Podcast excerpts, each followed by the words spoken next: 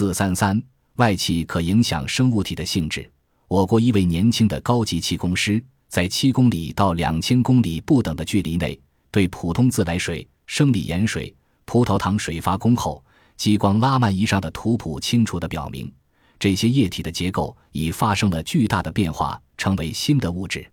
清华大学气功科研协作组的试验还证明，气功外气可以对生物体的基本组成物质核酸发生影响。甚至使一些在通常情况下不能发生的化学反应得以进行。气功师对黄瓜种子发过外气后，本来应是双子叶的黄瓜苗变成了单子叶；对甜菜种子发功，甜菜的含糖量骤增百分之三十；对西红柿发功，它能在零下十摄氏度照常不误。尤其使人惊异的是，海军总院的冯里达教授在研究气功免疫学中发现。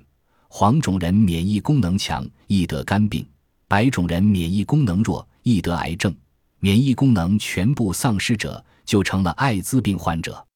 而气功对免疫功能有双向调节的特殊作用。试验表明，气功外气作用于大肠杆菌，治杀伤功一分钟后，杀伤率为百分之四十四至八百九十八；至增长功一分钟后，菌落数增长二至七倍。